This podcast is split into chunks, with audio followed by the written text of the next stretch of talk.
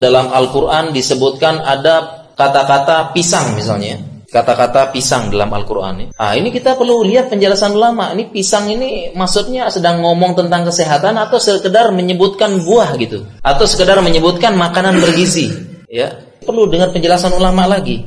Jadi kita tidak bisa asal menafsirkan.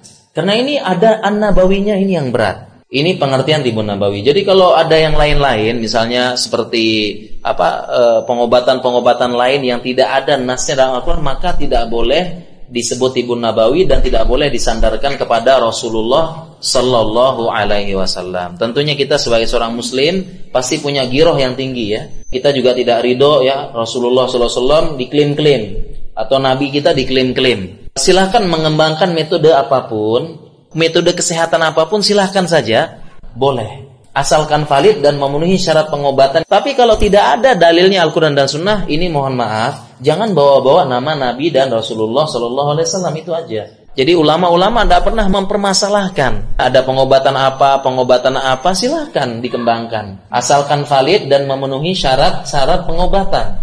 Tapi kalau tidak ada dalil Al-Quran, sunnahnya jangan dipaksa-paksa jadi dalil dan jangan uh, menisbatkan kepada Nabi sallallahu alaihi wasallam atau Rasulullah sallallahu alaihi wasallam.